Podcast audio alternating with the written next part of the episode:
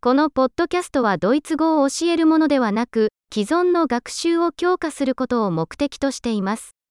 言語学習の主な要素は、脳を大量の言語にさらすことであり、それがこのポッドキャストのシンプルな目標です。日本語でフレーズを聞いた後、同じ考えがドイツ語で表現されているのを聞くでしょう。できるだけ大きな声で繰り返してください。試してみよう。ドイツ語が大好きです。Ich liebe Deutsch. 素晴らしい。すでにお分かりかと思いますが、音声の生成には最新の音声合成テクノロジーを使用しています。